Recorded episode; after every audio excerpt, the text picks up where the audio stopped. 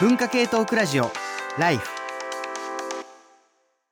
えーこんにちは、山本ポテトです。こんにちは、工藤文子です。TBS ラジオ、文化系トークラジオライフの番外編ポッドキャスト、働き者ラジオ、激務から退職してお休み中の工藤文子と、連日締め切りに追われるフリーライターの山本ポテト、働き盛りの二人が仕事をめぐって語り合います。聞けばお金持ちになり、教養がつき、人生がときめきます。えー個人の感想です。なんか、一周、一周空いて、一周お休みして、はいあの、いや、わあの、私は休みましたけど、ポテトさんは休んでなくて。の働き者ラジオですけど、そうそうそううんで、文化系トークラジオライフの本放送がね、2023年10月29日、かっこ日曜日にありましたと。テーマは、分かっちゃいるけどやめられない、今依存から考えるということで、まあ、このポ、この本放送の後に、ポッドキャスト山本ポテトのポトフでも、情報社会学者の塚越健二さんと、本放送の振り返りも配信しておりますと。ぜひ聞いてください。はい、ぜひ聞いてください。いい、いい回でしたね。いい回でした。うんで、またちょっとね、今回ちょっと告知、告知というかね、あの、振り返りが盛りだそうそう、くさんなんですが。活動がね、活動量がこの1、2週間すごかったからね。うんで、これだけではなくですね、山本ポテトのポトフがこの怒涛の配信を行いまして、まず11月11日に行われる文学フリマ東京でおお披露目予定の、あの、我々文化系トークラ、我々のポッドキャストの母体である文化系トークラジオライフの人員、私のライフボリューム1のデザインを担当された飯村弘樹さんと編集長の塚越さんと人員作りの裏側についておしゃべりしましたと。うん。で、さらにもう4本あって、教えて、教えて文学フリマ東京37の注目本ということで、私がね、文学フリマ有識者だと呼んでいる柿内翔吾さん、住本麻子さん、峰子沢メロン先生と、えっ、と、この文学フリマの注目本を紹介する会を収録いたしました。うん、正直ちょっと供給方っていうか、まだず十分聞き入れてない感じはするんですけど、面白い、途中まで聞いた感じは面白かった。面白いんですけど、うんちょっと供給方で皆さんすいません。はい。でも、なんか、疲れましたね。そうだね、全部、ポテトさんが出っ張りすげえお、だもんね。すげえ多い。まあ、私、ちょっとね、ポテト型だと皆さん思ってると思いますが、ちょっと、まあね、そんなに癖が強いタイプじゃないから。そうだね。そうそうそう。んいっぱい食べててもね。そう、許してほしいなと思います。でち、ちなみにその文学フリマの有識者と呼んでる柿内翔吾さん、水本麻子さん、峰子座メロン先生は、もちろん有識者っていうのは冗談で言ってるんですけれども、はだんだん水本さんも柿内さんも、まあ、メロン先生はもうずっと活躍されてますけど、うんうんなんかだんだんすごい本当に批評、批評やったりとか文芸誌とかにガンガン登用されるようになってって、本当の有識者になってしまう、どうしようっていう。すごい、いいですね。いいこと、いいことじゃん。いいことだけど、ちょっと、うんうんちょっと冗談じゃなくなってきたのを結構 心配していますということで。はい。で、あと、ライフのね、リアルイベントもね、ありましんですよね。た。うんはい。この二人、山本ポテトと工藤文子も登壇しました。うんうん11月3日にありまして、えっ、と、労働社会学者、働き方評論家の常見洋平さんをホストとして、常見さんの勤務先である千葉商科大学の学園祭、水穂祭にて、えー生成 AI 時代に大学で何を学ぶかをテーマにお話をしました。で、登壇者は我々二人に加えて、塚越健二さん、吉川博光さん、そして、えーコーディネーターだったはずの斉藤哲也さんもなんか、大活躍だった、でも斉藤さん。そう、となんか急遽登壇することになって、マイクとかもぜ、とか、なんか名前の紙とかも用意されて、え、うん登壇するんだみたいな感じになってましたけど、あとなんかフロアに、えっ、と、来ていただいていた綿谷絵里奈さんとかね、うん、あとあと、さんすごい。あの、ライフの黒幕こと長谷川プロデューサーも、なんか閉会コメントを求められたりと、わた綿谷さんもすごい当てられて、うんちゃんとすごいコメントしてた。うんうん的確なコメントをされてましたね。大変贅沢な回でした。そしてさらにですね、えっ、と、リスナーの皆さんと、あと、千葉商科大学の学生さんとか、あと、そのご家族の皆さんなど、かなり賑やかに喋りましたね。楽しかったですね。祖父母、祖父母が来てます。北海道の帯広から祖父母が来てますみたいな話で、すごい良かったし、あと、常見洋平さんのね、熱烈歓迎能力というか。熱烈歓迎能力高かったですね。いやホスピタリティというか、ホスト力というか、すごい感動しましたエンターテインメントがありました。はい。で、そして、えっと、フロアにですね、参加者として、リスナーの皆さんがたくさん来てくれて交流できたことも嬉しかったんですが、たリスナーさんといえばですね、えー TBS ラジオのキャンペーン、推し版聞いてみというのが、えーありました。で、我々はちょっと残念ながら船外だったんですが、もうはい推薦コメント、SNS で投稿いただいてですね、私は読みながら泣いてしまった。ありがた。ありがたかった、嬉しかったので、一部ちょっとご紹介をしたいと思います。まず、レイラさんがですね、うん TBS の宝、うんうん。あと、ひろしさんが、なんとなくずっと聞いています。いろいろな切り口の話題があって、新しい発見があるので好きです。あ、これはね、そう、文化系トークラジオライフの話。絶対ライフなんです。そうそうそう。働きも。者ラジオじゃない、うんくてね、うんで、ドラマティコさんが、文化系トークラジオライフ、各月1回の濃密な深夜の時間楽しみにしています。うん。Spotify で聞けるスピンオフ番組働き者ラジオも全部聞いてます。嬉しい。えー嬉しい。知的なのにほっとする地味深いスープみたいな番組って言ってくれてありがとうってなりましたいや、。そうありたいですね。そううん。そうなってないかもしれないけど、これからスープ目指していくんで。スープ目指して人よろしくお願いしますみたいな番組を、風でも、風でも飲めるぞということで。そう風に聞く番組になりたい。はい。というかで、ちょっとね、怒涛の振り返りでしたが、え皆さんいろいろね、興味あるものがあれば、ぜひまた聞いてください。えーそれでは始めましょうかね。第23回目の働き者ラジオ。。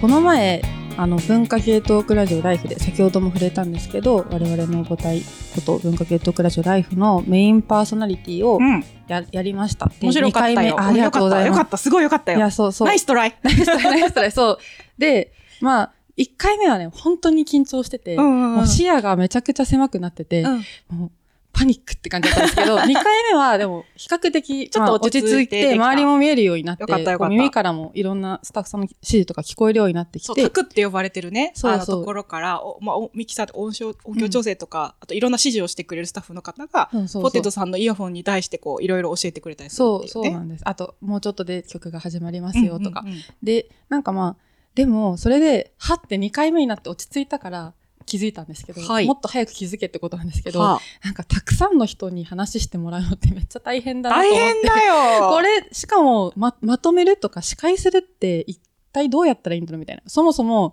仕事で一回もやったことなくて、あ、そっか。そうそう。か、そうか。まあ、対談の司会くらいですよね。せいぜい二人、二人相手とか。はいはいはいだから、これってどうやったらいいんだろうっていうことで、ちょっと今回トークテーマをファシリテーションにして、はい。そういえば工藤さんって国際会議の仕事仕事をし しててたたよなと思いましして、ちょっとどうやったらいいのか、ちょっとあまりにも取っかかりがないんで、あの、ヒントを聞いてみようかなと。なるほど。はい。ま、まずですね、大前提として、うんその、む国際会議とか、あと、なんかいろんな番組とかの構成も、うんなんかする、番組っていうかセッションの構成をする立場からすると、文化系トークラジオのライフ本放送は難易度がめちゃくちゃ高いです。そうなんだ。なんで、もう、うんなんかね、最難関の一つと言っていいと思います。なんでかっていうと、まず、あの、おっしゃる通り、大大人数うん。じゃないですか今回8人でしたね。8人ですよ。よね。なんか、2、3人だと、その、お互いアイコンタクトとかもしやすいんですけど、8になってくると、なんか見てられないし、なんかこう、視覚に入ってない人が増えるので、あの、喋りたそうとかそういう気配も察知できなかったりするので、かまずかなり難しい。そして、長時間。これは集集中中力とかの問題もあるし、あと、その盛り上がりをどこでどう作っていくかとか、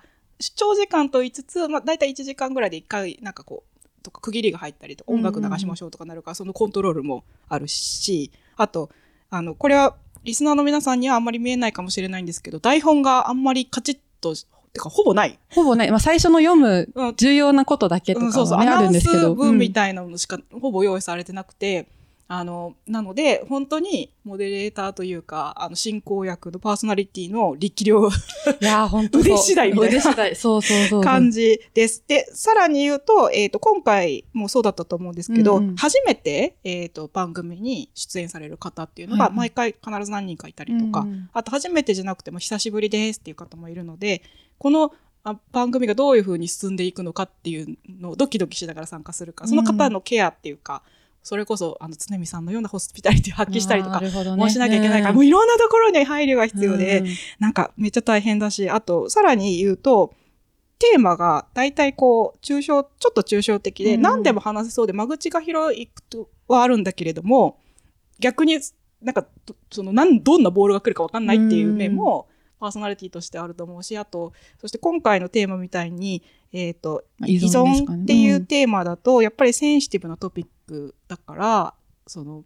言葉遣いだったり表現にも気を配んなきゃいけなかったりするから、めちゃくちゃまず難しいです。だから、あか。うん。なんだろう、放送として聞けるものに仕上げただけで、まず素晴らしいとあーあ思います。りがとうございます。ありがとうございます。はい。で、うんうん、どうぞどうぞどうぞあ、いや、なんか、まあ一応気をつけたこととしては、お、聞まあこう聞こう。なるべくみんなが発言しやすいようなああ空気感は作るのだけはすごい頑張って、うんうんうんまああと結構8人もいるので、誰が何話したかって結構わかんなくなっちゃうっていうのが割とリスナーさんからもよく聞かれることなので、これは長谷川さんとかもよく言われるんですけど、あ、小川さんありがとうございましたとか、なるべくこう、あの、う受けでね、そうそうそう。コメント喋っていただいた後に、うんあの、この人でしたよって、こそうう、アンカーを。入り口と出口で名前を呼ぶっていうのだけはなるべくラジオなら気ではだ。をつけたんですけど、うんうんで、まあ、く、今回は一応台本はないんですけど、あの、まあ、なるべくみんなが活躍できるようにって、8名ちょっと多かったので、あの、大体こういう話をしてほしいです、みたいな感じで、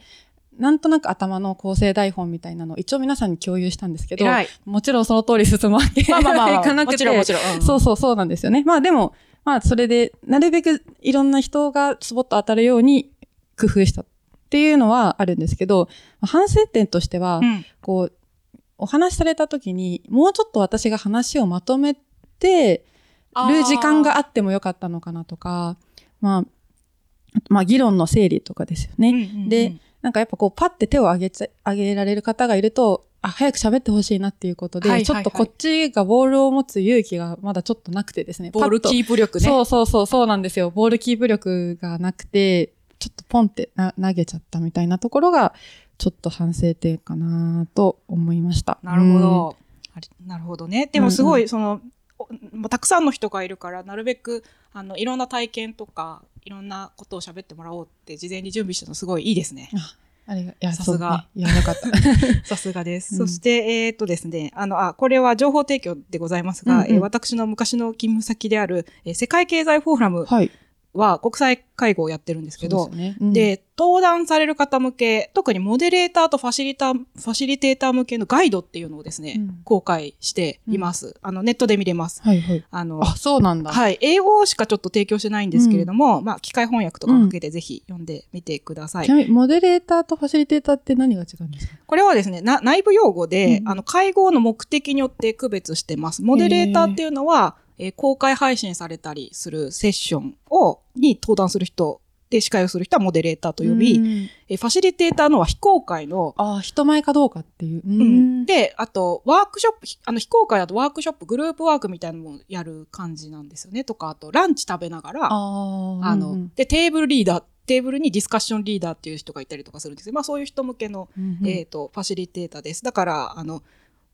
まあ逆に言うと、モデレーター、その、公開配信されるものはかなり著名人の方を揃えて、だから大臣とか、はいはいああと、なんかどっかのでっかい企業の CEO とかがいる中でどう、あの、モデレーションするかっていう方で、ファシリテーター、もっと、もうちょっとジュニアとか、うんうん次世代リーダーみたいな人が割と多めになるっていう、そういうあの内部的な区別です。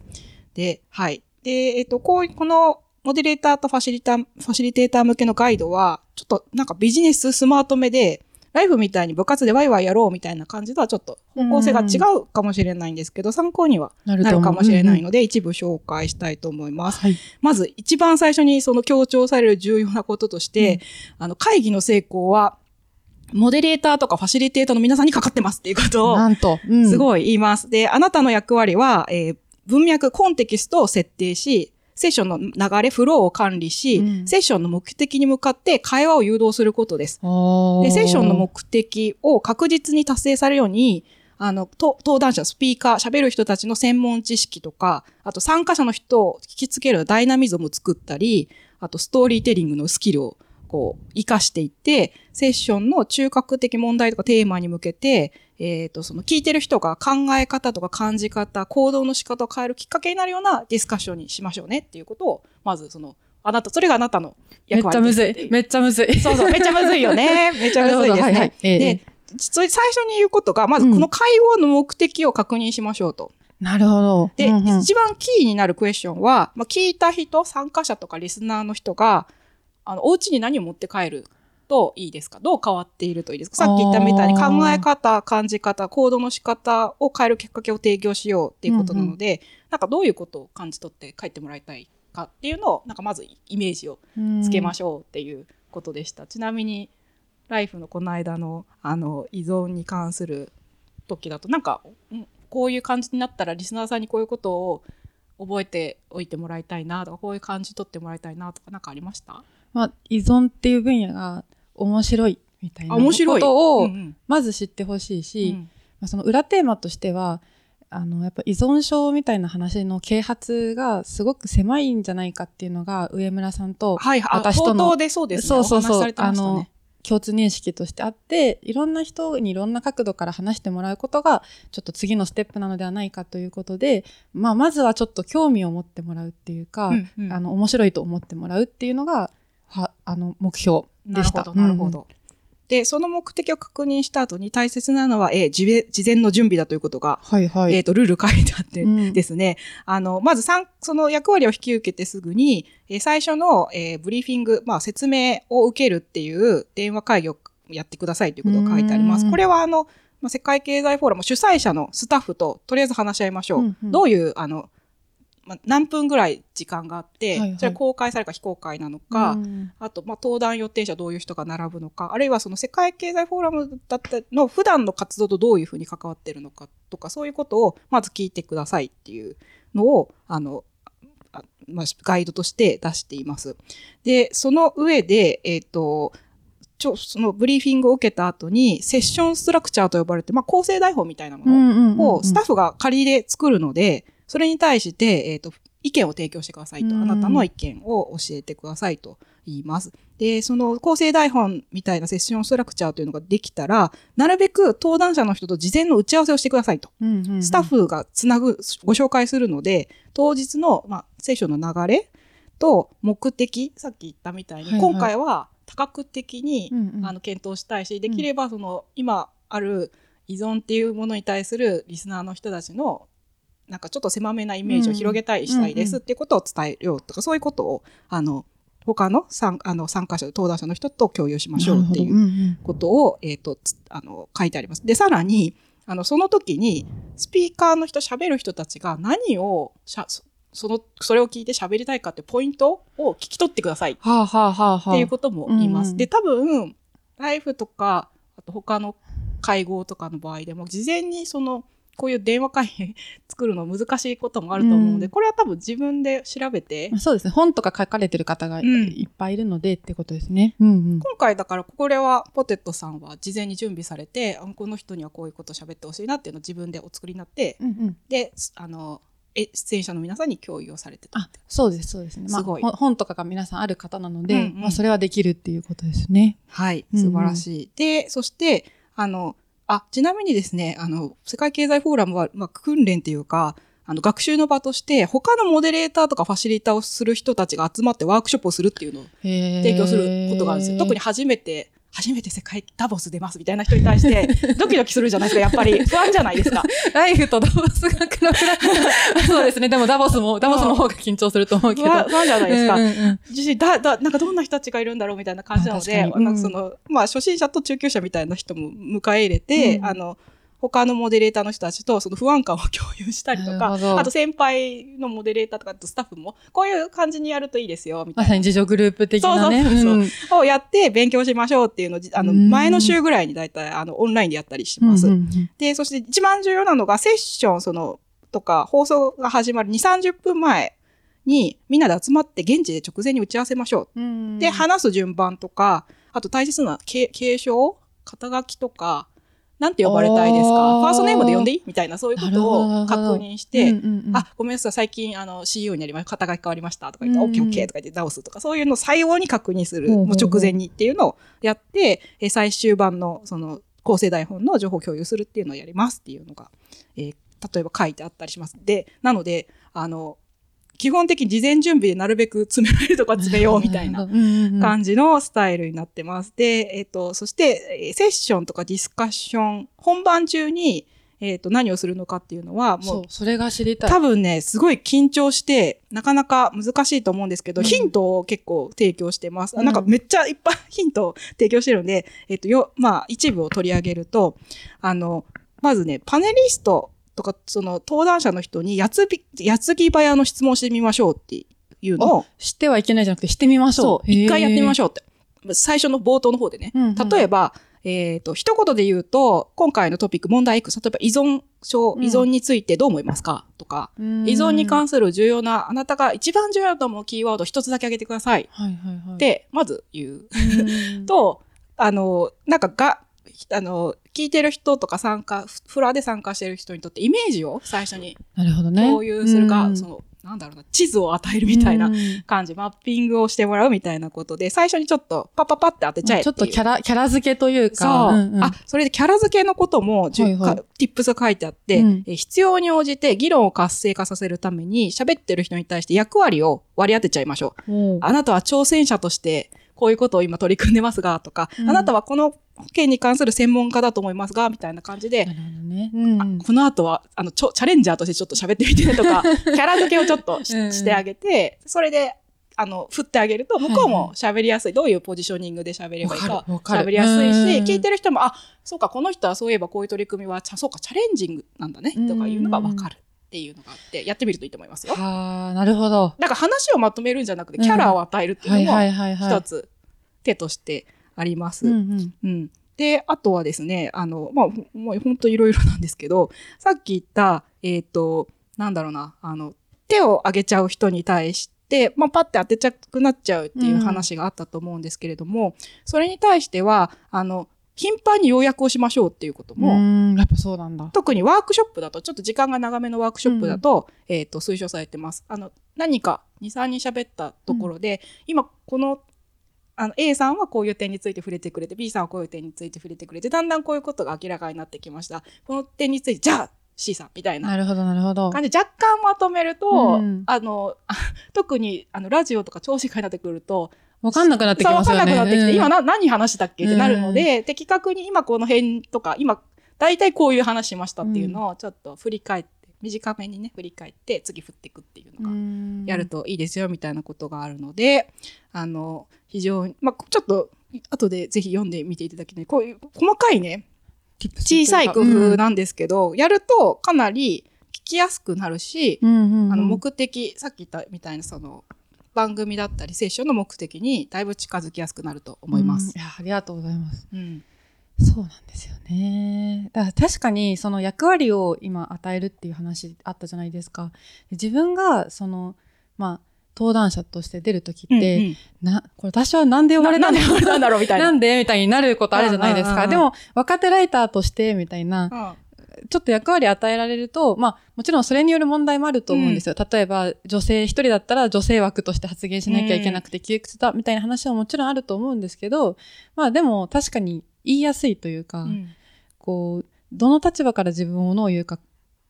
ちょっと仮でも固定してもらえると、なんか確かにアイディアも出てきやすいよなっていう。うん。うん。そうですね、うん。で、できればそういうことを事前に、その、さっき、あの、この人にこういう論ってトピック振ろうって思ってまとめ、事前にまとめられたっておっしゃってたと思うんですけど、できればその直前の打ち合わせで、えっ、と、この最初に振るときにこういうあなたの紹介を、他己紹介をしようと思ってるので、うん。で、まあ、ラベリングとしてはこういうの考えてるんですけど、なんかこう、不快ではないですかって確認したりすると、多分より良い感じになると思います。そうですね。やっぱ、まあ、これは私個人の反省ですけど、あの、最初のに自己紹介というか他己紹介みたいなのをやるときに、はいはい。まあ、ちょっともうちょっと補った方が良かったのかもしれない。例えば推しについて詳しい藤谷さんとか藤谷千秋さんにこういうこと今日は聞きたいですみたいなのを、もうちょっと、まあ、ちょっとはやったんですけど、うんうんうん。もう少し、そうですね。うん。あの、tips の中にも、パネリスト、登壇者の経歴の紹介については、その、ウェブで読めるような紹介文は避けましょうってことが実は、ちょっと、ちょっとひねってあるんです書いてあって、はいはいはい。むしろ、その人が特定の、なんか、企画とか、ププロジェクトを推進している、アクションを推進している領域をあ取り上げてくださいとか、うん。逆にパあその登壇される、喋る人に対しては、自分の主張とかやってることを伝えるために、個人的なストーリーとか、逸話、エピソードをなるべく短めに、あの、どっかで紹介できるように準備してくださいとか言っとくと、なんかその、ラベリングに対しうんうんうんてその人のストーリーが合致してきて、すごい頭に入ってきやすくなるっていうそっかそっか。こととかがあるので、その最初のはいはいはい。タコ紹介、振るときも工夫する。かなり準備が必要ですけど、ちょっと工夫できるところはもしかしてあるかもしれません。すんごい勉強になりました。なるほどね。あ、そっか。でも構成の仕事をしてるじゃないですか、はいはい私、まあ、構成っていうのは要は対談とかをやって、あのこの対談で言葉で話された情報を文字にしてまとめて、まあ、読者の方に届けるって仕事だと思うんですけどやはりそれとやってること似てるなと思っててやっぱ最初うんうにん。それぞれのキャラ付けというかうんをちょっと決めて、でなんかこうなんだろう適宜こうなんだろうまとめていったりとかする感じ。あなるほどね。じゃあ構成、そうです3時間の構成文章を作るような気持ちでやそうればですね。うんいいってことなのかな、そう、多分頭に置いてやるといいと思います。で、これは、あの、お主にその、テレビとかラジオとかうん。何かに出る人、誰かに見られる人向けだと、うん。のガイドだと思うんですけど、でも、日常のビジネスの活動の中でも、例えば初めての打ち合わせで、はいはい。なんか、社内の人2、3人一緒にいて、でもお客さんは初めて、その人たち初めて会うっていう時に、なんかしょう、他己紹介とかしたりすするじゃないですか。そういう時に、どういう、まあ、いい感じのキャラ付けをしてあげるかって、はいはいあの、キャその、最初に、あ、この人、そうか、こういう立場で来てくれてるので、とか、なエンジニアなんだけど、この分野にこういう感じで詳しいから、うん今これからやろうとしてる共同プロジェクトです。こういう感じで活躍してくれると思います。みたいなのを短めに伝えられると、すごい、多分お互いにとっても、あ、なるほどね、わかりやすいってなると思うから、活活かせると思います。なるほどな。じゃあ、まあその、なかなかファシリテーションすることって私の人生でも少ないんですけど、ファシリテーションとかモデモデレーターの仕事みたいなの。まあでも、結構日常生活で人を紹介するときとかにも、普通に役立つスキルですね、そうこれは。ですね。うん。いやーなるほどな。いや、あともう一つ私が出てみて感じたのは、はい。やっぱラジオだけどある種芸みたいな芸っていうのは芸能の芸みたいな部分。もあるのかなと思ってだチャーリーさんとか、まあ、塚越さんもそうですけどなんかすごく今までパーソナ自分の技術をとしての喋りみたいなのを見せる場もなんかちゃんともしかしたら作ってあってそれはちょっとラジオとなんか一般的な会社とかのやつとは違う